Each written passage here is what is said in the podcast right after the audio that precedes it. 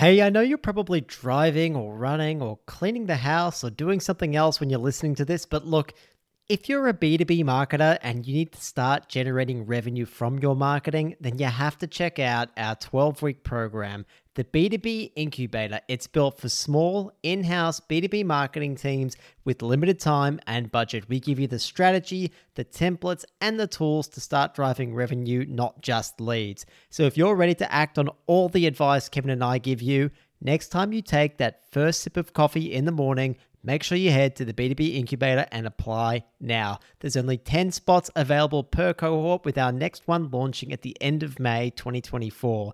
Remember, the B two B Incubator, apply now so you don't miss out. We've had B two B marketing managers, C M Os, marketers in demand gen roles, content leads, and more all go through this program, and they're currently executing the demand strategies that they've created. Some are now even contributing as much as eighty percent of the pipeline to their business after working through it.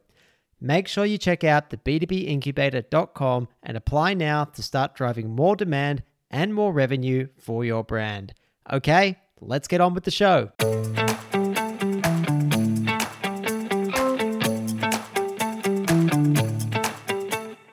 Hello and welcome to the B two B Playbook podcast. Each week we discuss strategies and tactics to help B two B businesses grow online. We're your hosts, Kevin and George, a couple of digital marketing professionals. We've waded through the noise and made the mistakes so you don't have to. The B two B world has changed and you need to put your customers at the heart of your marketing. We'll cover how you can use our framework, the five B's, to create a brand that customers are ready to buy from, love, and advocate for. We'll get insights from successful people in the industry and cover the latest trends to keep you on the cutting edge of the B two B world. If you're interested in B two B marketing strategies and tactics that work, then this podcast is for you. Subscribe to get the latest from the B two B Playbook first. Remember, successful B two B marketing starts with the buyer. Welcome back to the B two B Playbook. Listeners, this week's interview is with Ricky Pearl. He's a B two B sales specialist and the C E O of Pointer. Now, Pointer, they deliver sales as a service, meaning that you can outsource your sales to them. Ricky shared with us a lot of great points, from why outbound is part of marketing, not sales, to why it's a very fast and important part of any B two B business's growth engine. We also discuss specifics like what the process of setting up and running outbound marketing looks like, the best channels to do it on, and also how to scale it effectively. Yeah, that was so practical, Kev. The conversation, listeners, it even touches on how to measure results and when you're likely to see those results. So it's another fantastic episode, if I do say so myself, Kevin, where we dive deep into what customer-centric B two B sales can look like with a truly helpful expert. We hope you enjoy this conversation with Ricky Pearl. Welcome back to the B two B Playbook, listeners. As you know, we rarely have guests on our show. Instead, we select a few true experts who align with our view that B two B marketing is more about people, not platforms. Today, our special guest is Ricky Pearl. Ricky is a B two B sales specialist and the C E O of Pointer. Pointer delivers sales as a service, meaning you can outsource your sales to Ricky and his team.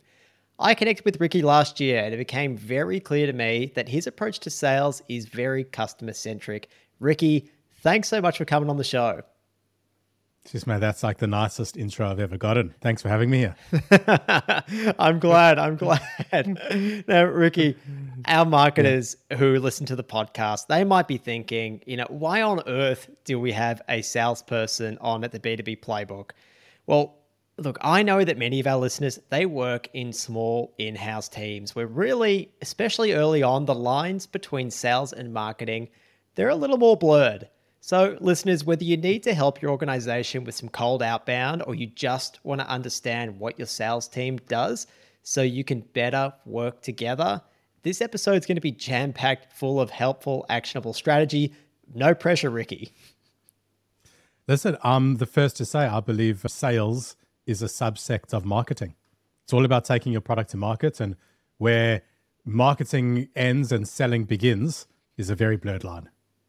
And I think that's why you're such a great fit for today, Ricky. And I haven't heard a lot of salespeople say it, but I've become quite familiar with at least some of your methodology and some of your thoughts, and I'm so keen to get them out for our listeners. So The place I want to kick off, I think, is first to really just get to grips with that term outbound, because that term outbound can really make so many of our listeners, so many of our marketers just shudder.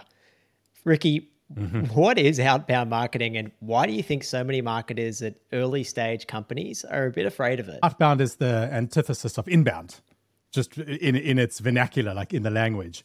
But broadly, when you create a product that's designed to solve a solution, you've got two options. Either you can wait for someone who's identified that they have that problem to start exploring the market for solutions. And they'll do that by looking on Google, you know, asking around, and you can capture that intent through search engine optimization, through search engine marketing, through pay-per-click, or whatever other way that you're going to do to capture their their intent of trying to find a solution. So that's, you know, with a whole host of other categories, a whole lot of ways to get inbound marketing. Outbound is when you say, well, I don't know who has the problem right now, but we've created a solution that was designed for people who look this way, feel that way, think this way, or whatever it is. This is the kind of people we designed the solution for. Why don't I try initiate a conversation with them and ask them if they have or are aware of a current problem and if they would like to explore a solution. So outbound is just us initiating the conversation as opposed to them initiating a conversation. That's the difference. Which can be so hard to do. Everyone's a little bit afraid of taking that first step. I mean, that's why, Ricky, I was never good at approaching girls in a bar. That's a really hard thing to do. And I think it's actually a reason that so many marketers, I think, are attracted to inbound, because you feel like you can do so much of it from behind your computer screen. You don't have to interact with people as much. Of course, on the B two B Playbook, we highly recommend that people are talking to customers and potential customers all the time, doing customer interviews, that kind of thing. So we definitely yeah. encourage people to get out there and go and speak to people. I mean, that's where it's so critical early on, right? To begin with, your product team, if you're the marketer, your product team's very similar. They just want to sit behind a computer and code. So if they are constantly building a solution, but you're not getting enough feedback and insights from the market, you'll build yourself out of a product market fit. So marketers get having conversations with potential customers is critical for business success, especially early on. Okay, so getting that feedback from the market is clearly a huge benefit, and getting on the front foot, not having to wait for it to come to you, is a huge benefit. What are the other benefits, Ricky, of doing outbound activity? I think timing is a big one. I could pick up the phone right now and be talking to a potential customer within fifteen minutes. I could do that right now. There's very little you could do by way of broad marketing strategies that could achieve that. Search engine optimization or whatever it might be takes time. They're fantastic, and don't get me wrong, they're a better long-term strategy, but you don't easily get short-term wins. You can get much quicker short-term wins in outbound, so it's a great way to grease the tracks. It's a great way to work out messaging. Right, I can test a message right now based on an assumption, based on an audience. I could say, hey, I think this is what will resonate with them. I could be sending out an outbound campaign by this afternoon. I could get insights to if that worked, if it didn't work. I can phone prospects and hear their terminology, hear their language, hear they just how they talk about it. And all of this could feed the terms that I'm using for pay-per-click, the terms that I'm using for other forms of marketing. You really can pick up that voice of the customer so much quicker. So really, it's like, best actually when it's not a standalone sales activity, but part of a broader marketing plan. I love how you've grounded that. And again, as it being part of a broader marketing plan, it sounds like it's just a fantastic place to really start your marketing. Because as you said, you can go out there, you can get on the front foot. And something else you said, which really resonated with me, was you're actually picking up like the voice of the customer when getting that feedback. So many marketers would approach outbound, I think, with paid activity, with P P C activity, with running ads, because they're like, well, this is a way of us pushing our direct response message in front of our potential customers. But the mm-hmm. data that you're getting from that is nowhere near as good as if you were actually on the phone to that person, getting their feedback, hearing their voice, getting their thoughts and feelings on your value proposition. Yeah. You know, it's it's the same as getting value from your insurance policy. You get value, like theoretically, when nothing happens. Nobody wants a health incident that they have to claim. But when you're selling something where the outcome is a non-event, it's much harder. In marketing, when you're not capturing the intent, when you don't know what's happening, it's very hard to fill that void. You can see what they did click on. You can see where they did bounce off your website. But what you can't see is everything that's not happening. Yeah. It's that void. And you can fill that void. So when I send an email and that email is ignored, or I come up in the search engine and it's ignored, I don't know why it was ignored. If I phone someone and say, hey, I'd like to talk to you about anything, and they say, I'm not interested, you say, look, if you don't mind me asking, I would have assumed this, you know, is quite important to you at the moment or to people like you. And I'm not trying to sell you anything here. I'd really just love to understand, why isn't this on your agenda? Then they might say, hey, mate, listen, like it's, yeah, it's nice, but it's just not a big problem that we want to solve. Like a scratch on my glasses. Yeah, you can point to the problem, but unless it's in the middle of my eye, I'm probably not going to buy a new pair. Like you get to understand this so quickly when you're having genuine conversations with other people. And there is no other way to get that level of insight that quickly.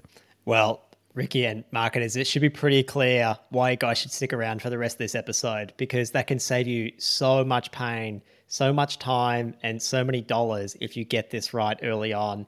Ricky, before we go into outbound more in your process, I've had a trawl through your LinkedIn. I haven't heard it from you directly, but I've looked a little bit through your story. I've seen you've been quite entrepreneurial yourself. You've set up businesses. I think I saw you set up one for your sister. Was there yeah. a moment that you truly, where you truly realized the power of outbound marketing? And was there a moment that you just fell in love with it and you were like, God, this is so important? Yeah, I'm, I'm very, um, impatient. I'm very like aggressive in how I want to get something done. You know, if I want to, I can't wait to kick something off. So when I launch something, I need active tasks as opposed to passive tasks. And that makes me feel more validated in what I'm doing. But when I started these businesses, I wanted to do something and I needed to do something then and there. And that's where I really found outbound satisfied an itch for me, that I could get it set up, I could get it going, whilst everything else that was passive was building in the background. But the one win that I had that I think really cemented it for me, I put together this email campaign at a job that I had. It was a four email sequence. And the third email was, I don't know, something like, you know, hey, if you're not going to get, you know, reply to me, at least, you know, push me off to someone who's willing to help. I don't know what the email was, but something like that. This is going years back. Messaging has changed a lot since then. And I got a reply back to that saying, I'm so sorry, mate. I've been super busy. How are you next week, Tuesday? And this landed up a year later being like an eight-figure deal for the company that I worked for. Wow. Right. And I got the reply when I woke up in the morning. This was during COVID. And I turn on my laptop and I see this response. Back then, like this was all fully automated. I didn't even know the person that I was sending the email to. And here's a, a ten plus million dollar deal from a cold email that I sent to someone I'd never spoken to. You know, if that's the potential, I can't not do it. Yeah, the upside there is huge. And I encourage our listeners to just empathize a bit and think to yourself, like, I, I don't know, Ricky, I get so many emails in my inbox. Some of them are definitely cold outbound ones in my inbox, and some of them are really relevant. And I'm just too busy at this point in time to look at them. But after that second, third interaction, it's definitely happened where I've gone and replied and I've gone, thank you for keeping this top of mind. I'm sorry, I didn't have time to deal with it then, but I am ready to deal with it now. So it, it's so powerful. It's so powerful. And I think that's, you know, like people also need to get out a lot of these connotations that they have with outbound. There's nothing wrong with approaching someone at a bar, at a club, at a pub, anywhere, and starting a conversation with them if you're respectful, if you're being genuine, and if it's an interaction that they're happy to pursue. If they're not happy to pursue, they'll tell you to bugger off very quickly. But there's nothing wrong with that. The upside of being brave enough to do that might be you meeting a life partner. Or the upside of someone else doing that to you may be that you met a life partner, right? Like it, there's so much upside to doing it, but we are not at all talking about sleazy trick tactics of the sort. We're talking about genuinely trying to start mature conversations with people that you actually believe that you can help. Okay, well then I want to go into, Ricky, because you touched on it there, the sleazy tactics. What does bad outbound activity look like? Before we define what a good process looks like, what does the bad look like? Well, the bad is just pure spam. The bad is, firstly, lack of relevancy. If you're not sending a very relevant message to a person, you're spamming them. How to find what's relevant is challenging because everyone often thinks that what they have is hyper relevant. Everybody wants this. Everybody needs this. No, no. You got to find true relevancy. If you're sending something that's true relevant and you're not tricking people, so not using purposefully tricky language, like, hey, George, we'd like to discuss a partnership with you. You know, like, oh, interesting. What does the partnership look like? Well, the partnership looks like you buying my product. You know, oh my God. That, the number of those I get, and I'm sure everyone gets, they are horrible. That feeling of being tricked. Yeah. I'd like to discuss this opportunity with you. You know, say like all of that's really, really spammy. Good outbound is hyper relevant. And when possible, and we can discuss the details of this, there's something called persona-based campaigns and trigger-based campaigns. And you can relate this to a lot of your other marketing activities, where a persona-based is just an audience. Does this person meet my audience? Are they an H R manager at an enterprise with more than five thousand employees? Yes, all right, that's the kind of person we made this solution for. They're part of my audience. But the trigger would be what made it hyper-relevant. And that's often, there's a whole lot of different triggers you can have. But let's just say your solution was about saving money for these H R managers, or reducing their need for headcounts, or increasing retention, if you saw that they recently had a mass layoff, and that makes your solution more relevant to them. So then you've got a trigger-based campaign. And you can start a genuine conversation. Hey, John, I saw that you recently had to lay off ten percent of your workforce. That's got a really bloody sting. We've got a solution that kind of helps you do X, Y, Z, which could have helped you or can help you in this particular way. Is that something that would be interesting to you or not? All right, folks, quick breather here. In my time in B two B marketing, generally I've come to realize that there are just certain tools that can be an absolute game changer. And that's why I'm really excited to talk about LeadFeeder. Uh, it's a tool that helps you cut through the data and turn those website visitors into solid leads and opportunities for your business. LeadFeeder shows you which companies are checking out your site, tracking their behavior, and it integrates all of this with your C R M. And the result is it's basically like a secret weapon for targeted lead engagement, and it really makes it easier for your team to convert website traffic into sales. Head to lead feeder dot com, give it a free demo, and you'll also get a free extended premium trial when you let the rep know that you found out about LeadFeeder through the B two B Playbook podcast. That's lead feeder dot com. Okay, check it out. Back to the show. And I'm already yeah. seeing, Ricky, that overlap between marketing and sales here, right? Because that's exactly the same thing we need to look at. We've got to look at who it is that we're serving. It's got to be relevant. And that trigger can be like hard to define, but I think you you provided a really good example there yeah. of no. looking at real data points that show you that, hey, something very real has happened in that person's life or business, and they are now yeah. more likely in market for a solution like that. Uh, let me just, I want to make something perfectly clear, at least from my perspective. Outbound emails is outbound marketing. It is a marketing function. It is commonly performed by salespeople these days for various reasons. But if even if a salesperson does it, that job to be done is a marketing activity, not a sales activity. There's obviously blurred lines, what's sales, what's marketing. But this is outbound marketing. And I think that when you frame it that way, marketers sit there going, okay, this is meant to be in my bag. This is meant to be in my toolkit. How can I use that? So it really should be very similar to marketing.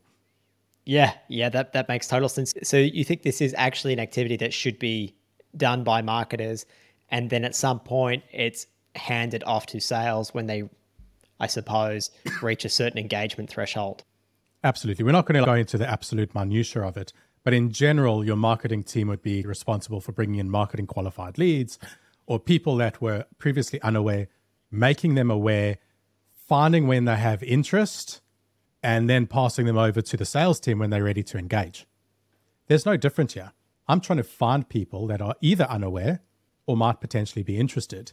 And we're just doing that through outbound as opposed to inbound. I think the reason it's landed with sales typically is because of the skill set required for the phone component of it, or because it's often done as a one-to-one as opposed to one-to-many approach. But it is very much within the bounds of marketing, so much so that very often the B D R or S D R function in large organizations also handles inbound leads. So you've brought an inbound lead. You don't know if they qualified or not. You need to call them and have a conversation or have further email communications to determine if they are qualified to go within your sales process.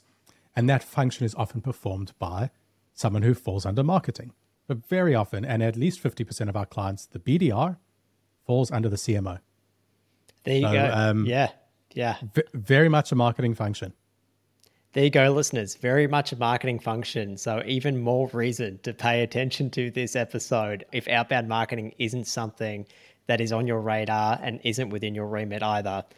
So Ricky, you've touched a little bit on your process. And because I think you said that so much of this stems from marketing, it's probably going to sound a little bit familiar to our listeners. But what do you need to do before you start your outbound marketing outreach? What work do you need to yeah. do at your end? All right. So I'll start off with the technical, because that's the only place there isn't direct crossover. Although for decades now, marketers were actually the only ones with the technical skills to set up email campaigns. You're configuring Marketo, your marketing operations programs. So you have to configure your emails for delivery. Slightly different to your typical broad campaign or your, your newsletter style marketings, because these aren't opt-in. So there is some technical needs, and we can go into the details of those if you want, but you technically need to configure your setup to be able to deliver cold emails. If you're doing cold calling, then again, you need some technology there. You don't want someone sitting there, you know, doing a, a minute worth of dialing off their mobile phone. You need to create some efficiencies, both to make it more pleasant for the operator, but also to be able to increase the volume. So technical setup. From there, everything would sound extremely familiar to a marketing operation. It's who do we want to talk to? What do we want to say to them? What channels do we want to say it on? What would we like the call to action to be? And if they p- perform that call to action, how does that fall into an operational flow? What's next within that funnel? I, like I, I'd struggle to find where it's any difference to, I don't know, what you're normally doing within a marketing operation. It all sounds very familiar. That's for sure. Yeah. And that tools component is really important. And it does sound like it's something that should definitely be within the marketer's remit. So I really appreciate you coming on here and making that very clear. Yeah. And let me give you an example. If you're doing a search engine or pay-per-click kind of a campaign and you need to do an audience build, you'll have various tools, whether it's, I don't know, through Google or through Meta or through some other third party where you can build an audience. I want to people that look like this. Similarly, if you want to do cold email or a different form of outbound, you have to say, well, who do we want to talk to? We need to build a list. Slightly different providers. There's a whole lot of different data providers, but rarely exactly the same, where you're saying, I need to build a list of the kind of people that I'd want to talk to. With outbound, the tweak is that it's not necessarily just a lookalike audience. It's an exact audience. It's, I want to talk to these one thousand people. And you enrich their phone number or enrich their email address. There's a whole process to do that, or different tools that help you do that. And that's your audience. So who you talk to, step number one. Now you've got to work out your messaging framework. Again, how would that be different to a pay-per-click advert? You know, what are we going to talk to them about? What's the subject line? What's the body? What's the content? What's the call to action? Like, it is so similar to your other marketing campaigns that other than a few technical differences, it's very hard to differentiate. So it just comes back down to really deeply understanding exactly who that customer is, segmenting the market, finding something that's very important to them, figuring out what their pain points are, talking to it, and putting it all together in a way that actually gets their attention. one hundred percent. When we work with our clients and we're putting together a ideal client profile brief and we're going through the persona, and if I just stick with that H R example that I gave earlier, was that, all right, well, if we're talking to like an H R manager or an H R coordinator or an H R lead, they may be more interested in talent acquisition, recruiting, and that kind of language. They're quite operational. If we're talking to a chief people officer or a head of people and culture, they're more interested in the strategy. So they want to talk about how to attract better talent as a preferred employee, or strategies to retain talent longer. the same topic, but from a very different language, different point of view. And you would normally be building that out within your personas so that you can deeply understand the people, your audience and the people you're talking to and the language you need to use to attract them. Are they metric based? Are they based like motivated by an emotive benefit or a business outcome? These are all things you really have to determine to market your product. What's the headline on your landing page? Are you talking about a feature? Are you talking about an outcome? Are you talking about a benefit? You've got to make those same determinations for your email and your outbound. So very much all ties together, and you can actually use that outbound message to work out what's actually resonating better to determine what one line should go on your landing page. Super great feedback loop to build in, and you can get it so quickly. And something you mentioned there, Ricky, was in your H R example, um, how you have to make that message relevant to depending on who it is that you're speaking to within the organization. So something that we always try and tell our marketers, something that sales are incredibly aware of, is that there's often not just one person you're dealing with within an organization, but there's a whole buying committee, and how much of them you need to engage typically depends on how big your offer is and the size of the organization that it is that you're dealing with. I suspect that the answer here, Ricky, might be that it depends. But my question is, when you go to do your outreach, who should that first point of contact try and be? Are you going after the champion? Who is it that you're targeting? So it's an interesting one. And it very much depends if you're doing account-based marketing or not. If we're talking account-based, which is a lot of what Pointer does, we're usually going after all of them. So that you're right, there is a buying committee, but there's actually more than a buying committee, because often the end user isn't even on the buying committee. We might be buying a piece of software that all the employees need to end up using for their clock in and clock out, for example. You're selling a rostering software. But it's the H R manager, general manager, operations manager that are your buying committee. The C E O, for example, on something that big may be an influencer within that buying committee, but the not even necessarily any of the end users, the staff that would clock in or clock out, are involved. So you can talk in outbound to all of them. So we'll often outbound to the end user just for insights. Hey, we wanted to approach your company about clock in, clock out. I'd love to just get some feedback on if this is a current pain point for you. So we're outbound for that feedback. Within the buying committee, people have different interests that they're keen on, right? So if we're talking um, H R again, just to use that example, the H R manager might be interested in recruitment. The chief people officer might be interested in the cultural impact that the solution could have. The C F O might be interested in reducing churn and cutting down on recruitment fees by twenty-five percent. All within one solution, everyone has their interest within in it, and you've got to prov- take that message to that individual. When it comes to actually taking that message to that individual, I mean, there's a number of different ways we can try and reach each of those members of the buying committee. You know, you could use LinkedIn outreach, you can use email, you can pick up the phone yeah. and call them. What is the best way to reach these people? Sure. What's the best channel, Ricky? Yeah. So the best way, no different to the rest of your marketing campaigns, is test, measure, and iterate. Mm-hmm. So you do have your various channels. You've got email, you've got phone calls, you've got LinkedIn. Some solutions, you've even got Facebook, Instagram, direct mail. There's a whole lot of different channels. We usually start with an omni-channel approach. So we'll try emailing people, calling people, using LinkedIn as well. And we'll start working out what channel seems to be best. So for example, if some people aren't active on LinkedIn, so then it's useless. If they, we do a lot in construction, and email is nowhere near as effective as the phone, and even text, S M S messaging, very effective there. So you do want to do a bit of channel validation. But usually omni-channel is best, because whether a person is on LinkedIn or not is probably less about their industry as a whole and more about that individual. So one C F O might be on and the next C F O not. So we would typically try to send them an email and send them a message on LinkedIn. Not an email, those are currently pretty useless, but you know, we, LinkedIn strategies, a whole nother conversation. But we'd usually try omni-channel in general and scale it back then once we work out which channels are most effective. Sometimes cost is the prohibitor. You don't have someone to cold call, in which case it's email and LinkedIn are two more economical channels. So that determines it. But broadly, I would say that the channel matters a lot less than the message.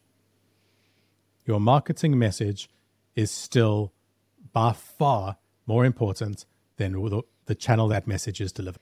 Well, that should again sound very familiar to our listeners. I hope if they've been listening to the B two B Playbook, that's a message that they've taken away from it.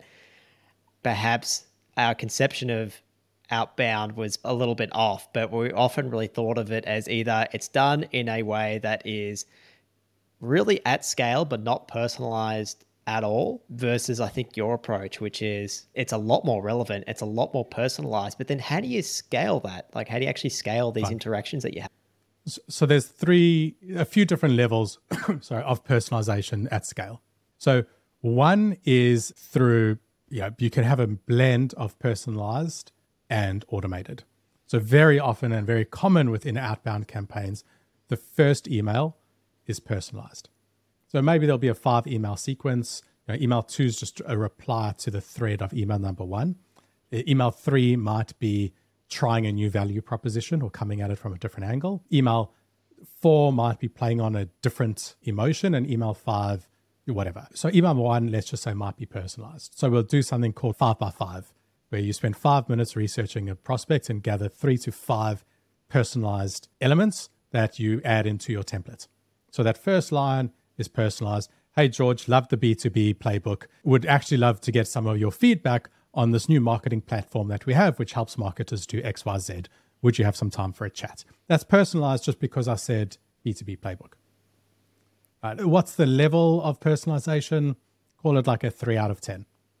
If you can tie that personalization into the hook, into the message, into the reasons, very useful. So you get different degrees of personalization, and they can be scaled with five minutes per person. And when you're talking B two B and you've got a deal size of a couple of thousand dollars of that average customer value, the five minutes is really worthwhile. So absolutely can do it that way. Another way is, call, which we call personalization at scale, through hyper-relevance. And bear with me, I'm going to give you an example that I have, which is uh, Pointer. We do sales management as a service as well as outsourced sales. So people often come to us, they want to hire someone to do cold calling, a marketer, for example, but they don't want to coach someone on cold calling. It's all well and good that I'm telling you B D R should fall under marketing, but then it's another thing to say, well, like, how do I coach this person on cold calling? This isn't effective. So we come in and manage them. So level one is find companies that hire S D Rs or B D Rs, and I could approach them saying, hey, would you like help with marketing, with management of your B D R? So that's still relevant, but let's give that a one out of ten in relevance. Next, I could find companies who hire B D Rs but don't have a dedicated B D R manager. Now I know my proposition is slightly more relevant for them. So there's level two. Now I could find companies that hire B D Rs, don't have a dedicated B D R manager, and have recently had churn within the organization. So now I know that this management is actually impacting them and they're feeling some pain. Then I could find companies who hire B D Rs, don't have B D R managers, recently had churn, and the B D R department reports to marketing and not sales. Now, again, I know that my ethos and culturally, I'm a much better fit. Then I could find people who hire B D Rs, don't have B D R managers, recently had churn, they report to marketing, and they just had a new C M O start within the last six months. Then I could go through all of that again and find that new marketing C M O who didn't manage a B D R at their previous organization. Now I have a bloody tight fit in terms of who I'm targeting. And when I send them a message, it doesn't even have to be personalized. I can say, hey, George, I'm pretty sure that running a B D R team is a pretty painful new experience. We specifically set up to help C M Os run their B D R departments without it dragging them, you know, into the weeds of the operations. Would love to have a chat to you about that. And I could say that to every single C M O who fits that brief, right? Because I've gotten that relevancy in the way I've targeted my audience. So there are a few different ways that you can scale outbound, either with five minutes of research per person or with a deep understanding of your audience and research. Well, I love that. It becomes personalized just by virtue of it being extremely relevant. I think that is absolute gold there. And that really comes down to that list that you start off from with from the beginning, and making sure that you definitely have that value proposition that's extremely attractive to them. And based on that trigger, yeah. as you referenced earlier, earlier, like you are highly relevant. And so that you don't have to put in that huge amount of effort trying to tailor your specific email to their personal life or other information that you've picked up from trawling around the web, because it's just become so important to something that they're dealing with right now. Yeah, and I think that's part of it. We're all in business to solve problems, and we all have problems that need to be solved. I go to sleep at night and I lose sleep based on the problems that I have. If somebody send me a message the next morning saying, hey, Ricky, we helped solve this exact problem, and that's the problem that I lost sleep over last night, well, you think I'm going to ignore it? Just sorry, that's exactly what I need. But because you sent it to me as a cold email, I refuse on principle to engage, and I'm going to lose sleep tonight again because of it. No one's going to do that. So if you can find relevancy, you're always going to win. Finding relevancy is tough, and a lot of your listeners will have a, another challenge on top of that, which is they are trailblazing. They're creating a new category. This C M O that I just gave an example of may never have heard of B D R management as a service. And so they are not Googling, how do I find B D R management as a service? Best B D R management as a service company. It's not a category that exists. So I'm already going to struggle with inbound. And the listeners that have that struggle with you, even more so, will find that outbound is a fantastic way for them to create awareness within people who might not be aware. That's helpful alone, is even just showing that person that, hey, I, like I know you have this problem. You haven't had the means or the time to articulate what it is, but I've actually articulated it for you. I've got the solution, and these are the huge benefits. And come if you just go ahead and fix it right now. I think that's a huge benefit in and of, in of itself. Absolutely. There's so much of that. And there's other ways that you can integrate this within your broader marketing strategy. So we have tools on our website that will de-anonymize web traffic. So if, uh, com- if someone visits my website from a particular company, I'll get a notification saying someone from the B two B Playbook podcast, and I could literally share my screen and show you where it shows that because you visited my website, visited your website. It won't say George, it'll just say someone from this company visited the website. If that company fits my ideal client profile, they just anonymously visited my website, but now I know they may be in the market for a solution. I can outbound them. Again, the likelihood of being relevant is higher because they've shown some form of intent. There's lots of different ways to incorporate this outbound at various degrees. And I think a marketer would be crazy to not at least pick up some of those easy wins, even if they're not building a full-blown outbound campaign. You would be really silly to not message someone who's visited your website and spent five minutes there clicking around. Yeah, that, that's a complete no-brainer. And, you know, traffic de-anonymizing software, so many of the marketers that I speak to don't have it installed. And I just tell them, go to Clearbit's weekly free trial. It's incredible. It's it costs you nothing. And free. I use it for our business. Every week, I get a whole yeah. list of people who visit the B two B Playbook, who visit the B two B Incubator. And for me, then that's a list of people that I yeah. can reach out to.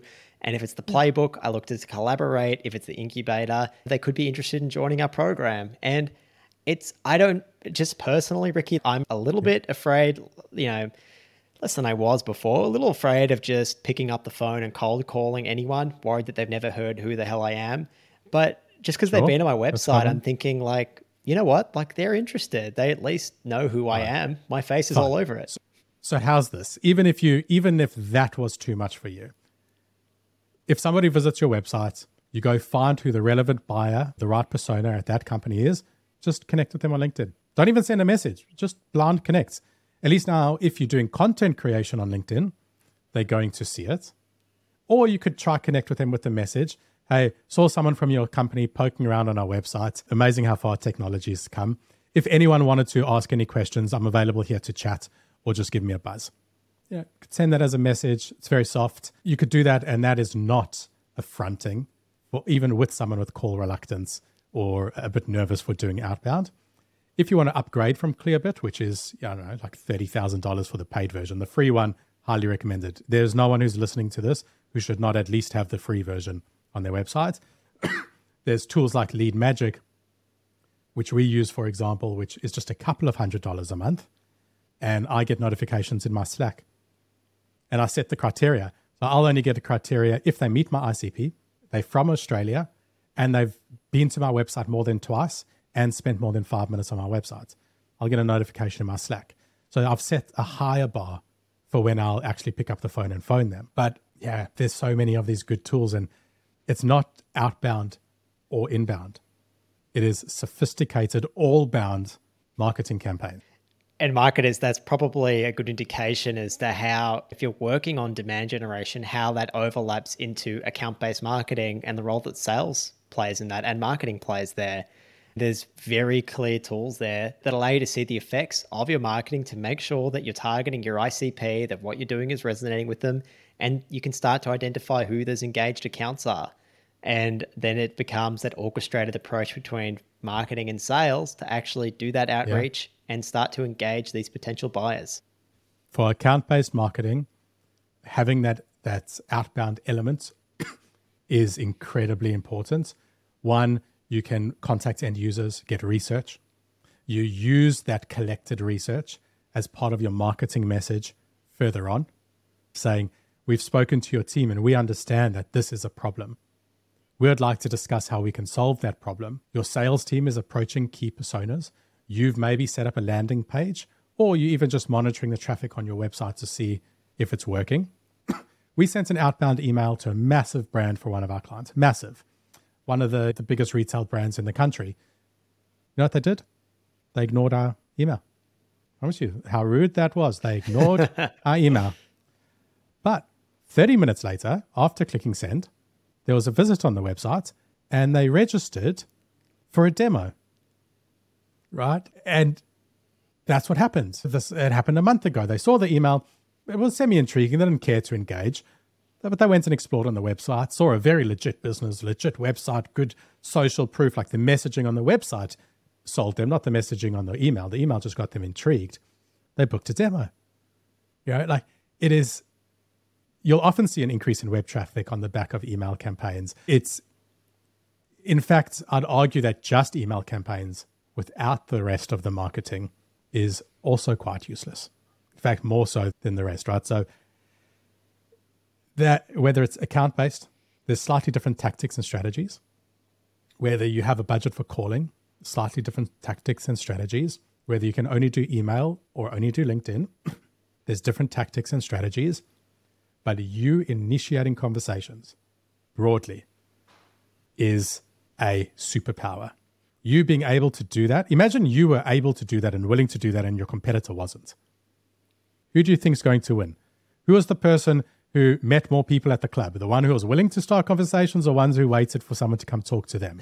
I, I, I'm not like, I hate those analogies, but it's just something that like, I guess a lot of people have had some personal experience with. If we're there to win, we want to be able to start conversations, not by spamming.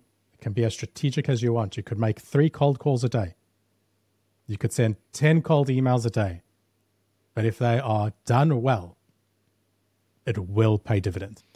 And as you said, if it doesn't work and doesn't turn into a client, like you at least get so much amazing feedback to realize, is your positioning slightly off? Is there's not as big a need for that segment that you were going after to begin with. Right. We, we've got a client now who was set. They're like, this is, uh, yeah, I've built this product. It can do a whole lot for a whole lot of different industries. But I really think that this particular industry is going to love it. They're going to love it. And so we set up a campaign to do it. And we've gotten a lot of responses. I think we've got about a fifteen percent response to our cold email campaign. That's a significantly wow. high response rate. Yeah. Overwhelmingly negative, but not like negative, hey, F off. I mean, obviously you get some of those, but very few. The vast majority was, I don't actually need this. I don't need this right now. This isn't something that we think we need. This isn't a problem for us. Our assumption was wrong. It was just wrong. We learned within two weeks that our assumption of which audience and which like segments and R C P and persona, what, and it was a clever guess. Was the founder and myself, we thought this would be a winner and we were wrong. But you know what? We figured it out in two weeks. I didn't build a four-month plan to attract this audience via search engine optimization and paid, you know, like in all the rest. Two weeks is what it took for us to realize we need to pivot. And that's the difference between success or failure for a lot of businesses. You know, as a marketer, you could go build a whole campaign around this audience for three months by the end of it, there's no revenue and your job's on the line. The company's unhappy. Nobody's won. If we could have just figured that out in two weeks, it would have made a big difference. I think you've made that so clear, what the upside is. It's very clear to me, Ricky. As you said, finding out in two weeks versus four months, like trying to get your inbound engine to work, and then still there's just zero guarantee that person even wants your services or really truly needs it. It's a very, very clear case for doing outbound. Um, yeah, on your, I have all the respect for marketers, because the one thing you have to do so well, which I struggle with as a seller, is you have to keep a course. You've got this like a big cruise liner trying to turn around. If you want to turn around, you've got to plot a course. You know, you've got to check everything else in the water. You then turn the steering wheel and it takes you a couple of kilometers worth of time to turn a full circle. As I'm here in a speedboat, which sometimes means maybe I don't keep a, a true course and I maybe lack that long-term strategy, but it's a real benefit to have both. I suppose one of the fears that sub-marketers have around outbound is they feel like if they reach out to someone who they think is their dream customer and they don't get a good response and they have a sequence of three or four follow-ups and just nothing comes of it, they might feel that, Ricky, we're burning bridges. We're burning bridges at scale mm-hmm. with people who become could become our dream customers. What do you say to those marketers who feel that way? I'd say there's probably two parts to it, three parts. The first is whether they ignored you or if they even just replied saying, stop. You know, this is unsolicited, stop, or whatever rude message. One, it's not a reflection of you as an individual, firstly. They don't know you. This is just a brand. It's just a person. Two, they'll forget about it by that afternoon. They will genuinely forget about it by that afternoon. Do any of you hold deep your feelings are about Google, as an example? You love it, them as a company, hate them as a company, whatever. Do any of you hold deep resentment for the amount of bloody join YouTube premium adverts that pop up whilst you're watching? We all hate that. Whether if you're not, we all hate it. It is beyond obtrusive. It is beyond frustrating. But if they stopped doing it next week, you wouldn't even think about it anymore. You wouldn't even remember how annoying it used to be. Like by the next engagement, it's irrelevant what they did or didn't do. Very often, in fact, you'll find they'll be like, yeah, I actually remember seeing an email from you guys about six months ago. Wasn't interesting at the time, but I'm pretty keen to talk about it now. So you don't actually know. Finally, I'd say winning in business is I actually, hold on. I've got to think deeply if I should even say this. Ah, oh, fuck it. I'll do it. Using Do- Donald Trump's, pre- no politics here, right? But if anything about U S politics taught us something, it's not about everyone loving you. It's about a certain amount of people loving you more than everyone else, right? So winning in business isn't about placating everyone. It's about finding advocates, finding customers, finding people who want to work with you and want to work with your business. You don't need the whole market to want to work with you. In fact, most people listening to this, if you gained one percent of your market, you'd probably retire early. Like, you don't need them all. But don't not find that one percent because you're worried about what the ninety-nine percent will say. Go find your one percent, and your one percent are the ones who will respond. Once you have that one percent, you have money in the bank, you can afford to pay for consulting marketers, for consulting outbound agencies, or you can get the world's your oyster. You can grab number two percent, number three, number five. You can completely rebrand, reposition, but don't lose because you're scared about the eighty percent who won't buy anyway. Very, very powerful. And I think that's something that's going to deeply resonate with a lot of our listeners, Ricky. I mean, at the end of the day, their stakeholders, like their boss, if you're in a small team, they don't really care like how you're bringing in new customers, right? They don't care about, oh, is this inbound or was it outbound? Your boss just cares. Do we have enough money to grow at the rate that, you know, we want to next month? Like, have we brought in enough revenue? Are we meeting our goals? Are we hitting our K P Is? That's what they really care about. They don't give a shit about how it actually came in. So you've just got yeah, to go out there. At the end there. of the day, it's revenue. Exactly. You got to go and do what you got to do. And I think that, yeah, outbound's one of the great ways. You can go out and do it. Lots of businesses were built on it. A lot of businesses are finding now, even if they started with product-led growth, firstly, there's a cold start to product-led growth. You need to get some initial users to start creating a flywheel effect. So outbound was part of their short-term strategy. Or now on the back end, they've done product-led growth and they're now looking at how do they grow into, say, the enterprise space or mid-market space. They're looking for higher average customer values, and they're starting to bring on outbound for a new market segment. So specifically where the average customer value is higher, they're starting to bring on outbound teams of S D Rs or B D Rs. So there's still always a place for it at the beginning, at the end. But as George, as you said, we care about revenue, we care about outcomes, and the people who don't use you aren't thinking about you. The people who told you unsubscribe or ignored you have forgotten about you. I, you know, we take it personally. I don't care. I think that if there's something I've learned, Ricky, from putting us putting myself out there, I suppose, as a business owner and a content creator, it's that I really suffered from the spotlight effect, right? We all think that everyone's looking at us all the time and judging us and listening to us. The reality is, as you said, like that person doesn't remember you twelve hours no. later, let alone twenty-four hours later.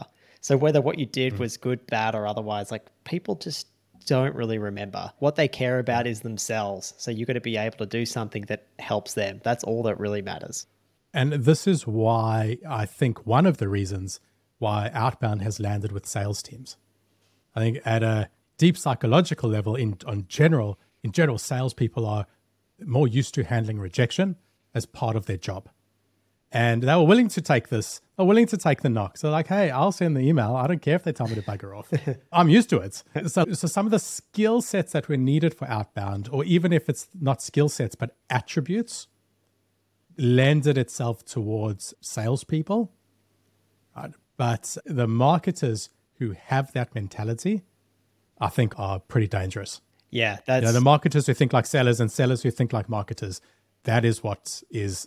That's the future. Those are the future leaders. Yeah, they're a seriously deadly combination. I couldn't agree more. Ricky, I've seen you talk about, I guess on LinkedIn, you've spoken about when it comes to outreach, you should try and zig when others zag. What does that mean? And is there a good example you can yeah. give us? What, what does zigging when others zag mean?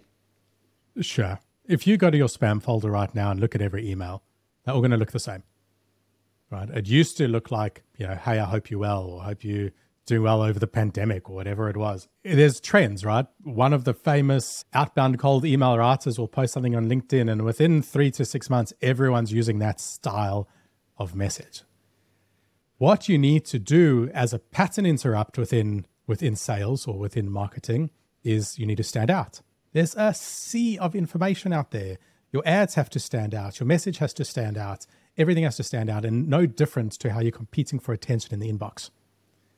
You have to have a pattern interrupt and stand out. If you look like everyone else, if you're using terminology, phraseology, writing styles that looks like a marketing email, people will see it as marketing. For example, so many marketing subject lines would be, I don't know, what the benefit is, or something catchy or something cool, maybe even have an emoji in the subject line.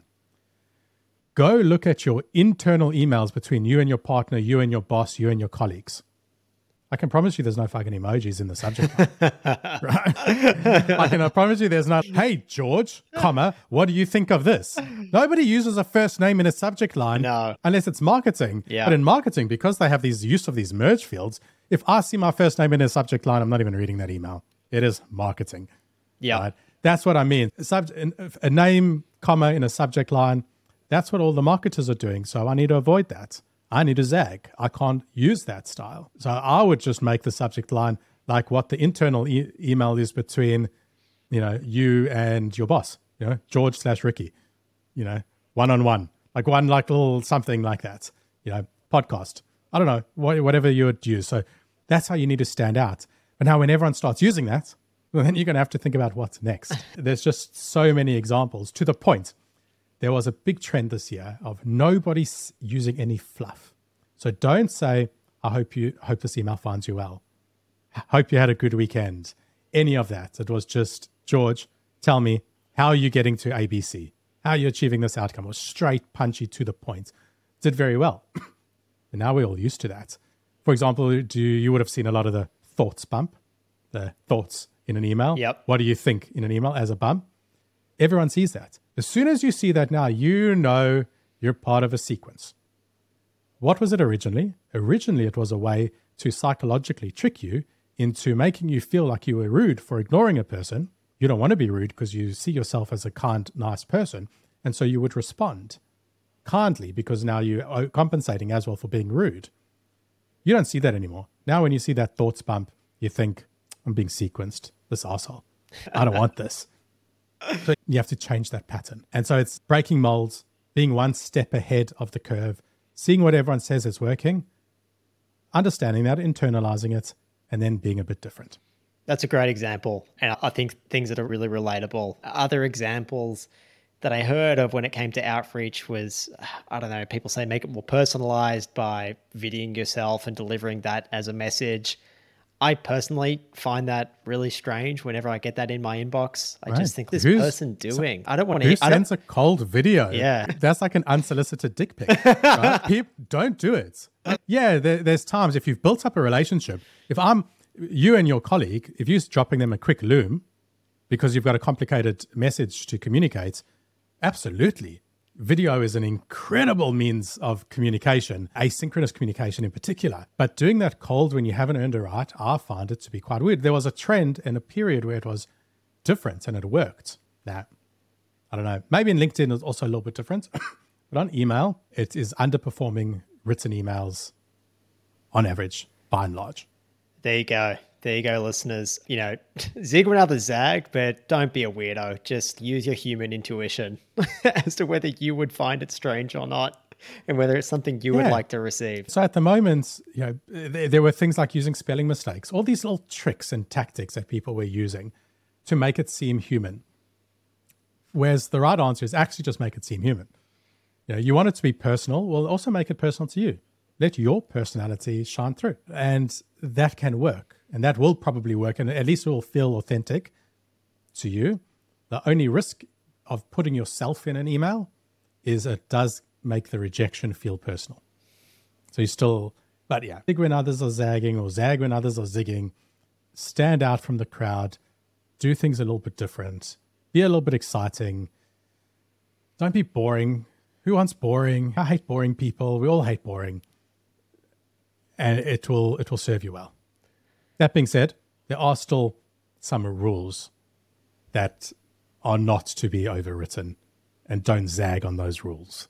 Okay. No well, one's going to read a war. I'm going no to have to ask. Text. I have to ask yeah. what these rules are, Ricky. I mean, you just yeah, gave such so, an ominous warning. Yeah. I need to know what these rules are. Well, like, fine, you don't have to go into all of them, but like some of them that would seem obvious, right? Don't send an email that's a bloody essay. Yeah. No one is reading a one thousand word email. Keep it short, sharp, and succinct. That's a rule that shouldn't be avoided. What you say is different, right? Get creative, no problem. Getting your e- in email delivered, I spoke re- much earlier about the technical side. The technical side still has a lot of rules. Sending pictures, lots of links, using spam words, a whole lot of things will land you in the promotions folder or the spam folder. So don't break a rule that's going to land you in the spam folder. The best message in the spam folder is still useless. So there are still some rules to follow, but this is just more as a concept. As a marketer, your creativity is still an asset when it comes to cold outbound. And I love that there's actually more of a rhetoric of creativity coming back into marketing and sales. I, in B two B, for so long, B two B was just so boring. Everyone was just doing the same old corporate boring thing. And I think there's a real resurgence in creativity. And I think mm. because A I makes busy work so much easier to do, like creativity is going to be what helps you stand up, apart, I think, and working your personality. Yeah. And I've seen some incredibly fun. I would still call it outbound campaigns, because direct gifting, as an example, as a category, is still a part of outbound. If you are sending someone an unsolicited physical mail or gift card, that's still a form of outbound. Who's initiating the conversation? You are, right? And that I've seen like the most creative campaigns that just wow me. Someone from, there's a group called the Sales Rebellion, send, bought some like fake wallets, not fake wallets, just like cheap wallets from Amazon or eBay, and then filled them with a whole lot of interesting cards. So one was like a coffee card for their local coffee shop. One was like a fake driver's license for the Sales Rebellion. One was like an appointment reminder like you'd get from the dentist with a date and a time for when this person was planning to phone them. Like this whole awesome campaign, and they FedExed it over saying, "Hey, I found, hey, you know, hey George, found your wallets, wink." That's right? And so you'd cool. get this wallet, and it's like, what a creative, cool way to start a conversation. you're going to take that call and you're going to say, mate, that, that was great. Yeah. What did you want to talk about? Yeah. Right. You know, and this cost him for fifteen dollars, which if you're talking about total cost of customer acquisition, if you've got a thirty thousand dollars product, is for nothing. It's phenomenal. It's phenomenal. Yeah, creativity is so incredibly important to set yourself apart and get that relationship off to a great start. Ricky, mm. when it comes to actually measuring the outcomes of this outbound activity, what should we be looking for? I'm going to get a little bit insulting. Yeah, to marketers, this is the seller in me coming out. Come on, give it to don't us. Look for, don't look for vanity. Don't look for vanity metrics. Email open rates. Who cares? It's response rates that matters. You know, if you want to go even deeper, you can say positive response rate. Although negative response rate is still an important consideration. So the further down you and closer you can take that metric to revenue, the better. Uh, this is a big shift that we need within marketing. Is getting, you know, measuring M Q Ls and website visits isn't useful, right? How did that enter the sales funnel? How did that impact pipeline? How did that pipeline impact revenue? That's what we care about. So the metrics for outbound is no different, right? How many meetings are we getting out of it? You know, how much pipeline re- is it creating and how much revenue is it creating? Now, sometimes it's hard to measure revenue because we're six months away from revenue, nine months away from revenue, whatever your sales cycle is. So work that back to what the right metric is that you can measure. So for example, for outbound, we would typically track uh, attended meetings with a sales rep or booked demos with the right ideal client profile. That's a great metric. If you can go one step further, one back, you might say, well, how many calls are connecting? Um, how many people are saying they're not interested? How many people are responding to the message? How many people are clicking from the message through to the website? There's a lot of things that you can measure and you just want to improve them and improve them because you need to work out, is your message off? You know, you can't wait for six months. Oh, well, we didn't generate any revenue from that. Let's go change that first email in the sequence. You need to be able to measure that much quicker. So yeah, like response rates to an email is important. All the rest isn't as important. To phone calls, it's positive conversations. Both of those should lead to meetings, S A T, demos or discovery calls, and those should lead to pipeline generation or opportunities opened. So just like marketing then, I mean, it's just leading and lagging indicators. We've got yeah. to look, we've got to look for both. We've got to do our best to tie it to revenue. But at the end of the day, we've got to make sure that we're winning business from those uh, customers, those ideal customers that we set out with our list to begin with, right? We've got to make sure that they're the ones that we've actually been going after, engaging and closing. Yeah. And I love that it's um, in outbound, when you talk about your list, you can physically track it all the way through, almost to an individual. In outbound, we're saying, hey, we want to talk to George. Yeah. What would you say to George? Okay, let's say that to George. Then let's see if George booked a meeting and George converted to a demo, and that demo led to an opportunity, and that opportunity led to revenue. And we're like, ooh, that was interesting. We were right with George. What was unique about George that we could replicate on the next person we talk to? Like, it's so easy to find those insights to increase your velocity and increase your win rates when you track all those metrics right back to an individual. And then marketers, like, those are the insights that you guys can then scale. That's what paid media is for, is to gather those insights and then use that budget to scale it to those people who fit those descriptions. Like, yeah. There's just such a great, I hate that word, I'm filthy on myself and I'm about to say it, but synergy between sales and marketing there. God, give me a better I'll word give you, than synergy, please. Fine. Let me, let me give you like a, another really simple example of where there's synergy. Often organizations are outbounding a list of people. They've got a list of a thousand people that they're outbounding. What we would do with all of our clients is we would also enrich their personal email addresses. We would take those thousand people, enrich their personal email addresses, add them to a custom audience and retarget them. So now we're outbounding the thousand people and specifically retargeting them through an ad campaign. You know, like, that's synergy. Yeah. That is that is actual synergy. And another way where it makes it quite obvious, oh, this really is a marketing tie-in. This is a marketing operation. If I'm doing retargeting ads to these individuals and sending these same individuals emails, I've actually just added another channel to my broad surface of attack for this audience. Absolutely love it. That is fantastic. Ricky, my final question is, and again, I suspect I'm going to get it depends, but how long does it take for outbound to start working for any of our marketers listening? If say if they want to get started with, with outbound, with your agency, how long is it going to take for them to start to see some results? Um, so I'd start off by saying, as a founder or as a marketer, if you're willing to pick up the phone, you could have results this afternoon. But let's now talk like broadly as a strategy, as a department, as an operation. Usually it will take about a month to set up an email campaign. You need to warm up your inboxes. One little trick for everyone here, do not use your primary email domain to send cold emails. Separate it out from your normal domain, get a lookalike domain, like a .com or a .co instead of your .com.au, and use that for your email. But it takes a month to warm up an inbox. But if you try to move too quickly, you'll just land up in spam. Within that month, you do your list building, your audience building, your writing of your messaging, et cetera. And so a month after starting, you can be outbounding with emails if you knew what you were doing. Calling can scale a bit quicker because really all you need is the list and the message. And the biggest delay there's usually getting someone competent at delivering the message. But if you already have that in your organization, again, you could be outbounding comfortably at an operational level within a week. Wow. Okay. That's a lot faster than we're used to seeing some feedback and results. Ricky, I got to say, yeah. thank you. Thank you so much. Yeah, sorry. Go ahead before we wrap this up. I, I, before I make that sound super quick, I'll just add that even if you started that email campaign within a month, you may not get it right first time. So often month two is tweaking and iterating. And usually month three is where you start seeing great returns coming.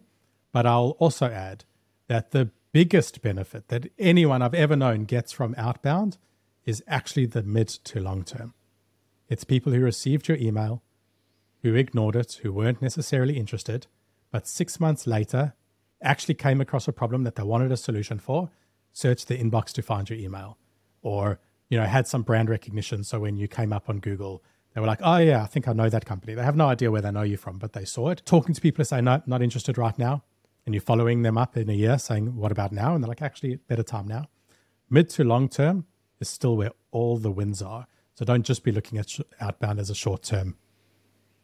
Sorry, I know I went on a massive tangent there. No, that's perfect. Like that, that's really sage advice. And I guess that's why it is part of a strategy, right? The longer you do this, the more benefits you're going to see come back from it. To all listeners out there, if outbound isn't something that you haven't considered before, please reach out to Ricky. Ricky, where's the best place for people to connect with you? Yeah, Ricky at pointer strategy dot com dot a u or on LinkedIn. I'll always accept a connection request because I don't want to make anyone else feel rejected. So I'm always available on LinkedIn or on the email.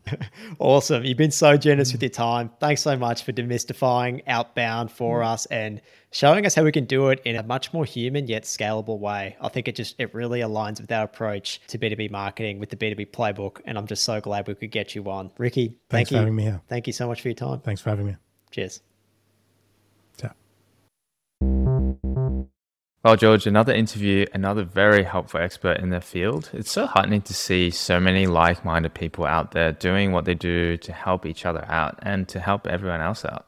Yeah, look, Ricky is definitely a great example of that. And he shows us a much more human, yet still very scalable way, Kev, to do outbound.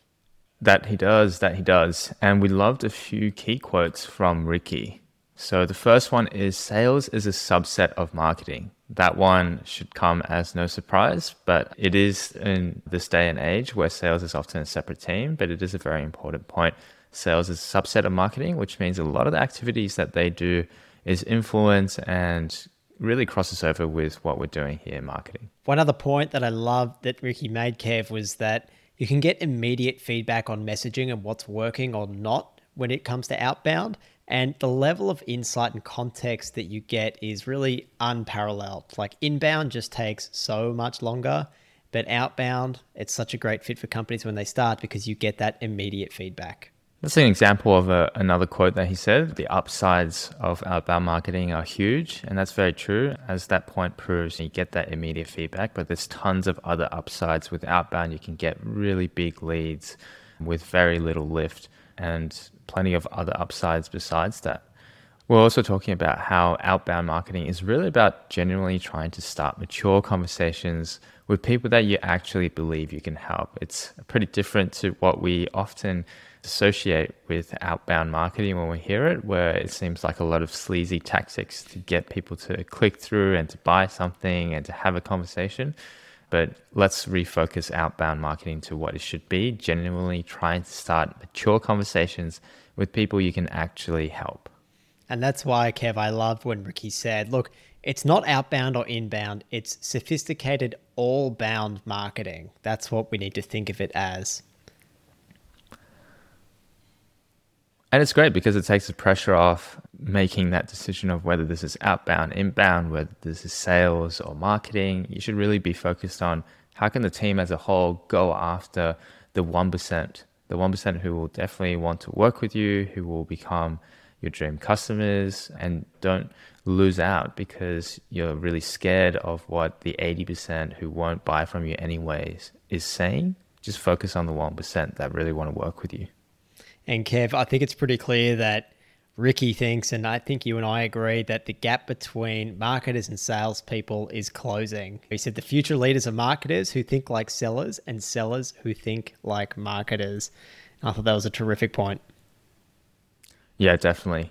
And on top of that, a few other key takeaways is zig where other people zag. So I think that one is pretty commonplace, but a great point again, just to keep in mind that you really need to break that attention cycle, do something different to get that attention from your dream customers, from the audience that you're trying to reach. And that the mid to long term is where you really start seeing the results for outbound. So don't dismiss things very quickly in the short term, even though you're getting really quick feedback and things like that. Really big results come in the mid to long term. All right, listeners, go and connect with Ricky Pearl on email or LinkedIn and through his business Pointer if you're looking for something like that. As always, we're absolutely stoked that more and more of you are joining us each Monday by listening to the B two B Playbook. And if we can ask just one thing, it would be to please pass the show on to someone who might enjoy it and get value from it, or leave us a short review on whatever platform it is you listen on. It's a huge help to us, our future listeners and viewers, because we're on YouTube now, and we really, really appreciate it. Take care. Thanks, Kev, and see you next week. Thanks, George. Thanks, listeners. See you next week. A quick note before you go, listeners. You can find more great content and get in touch with us at the b two b playbook dot com. Be sure to subscribe to this podcast and our newsletter while you're there to get the latest news, tips, and resources from our playbook. We'll be back the same day and same time with another episode next week. Thanks for tuning in to the B two B Playbook. Remember, successful B two B marketing starts with the buyer.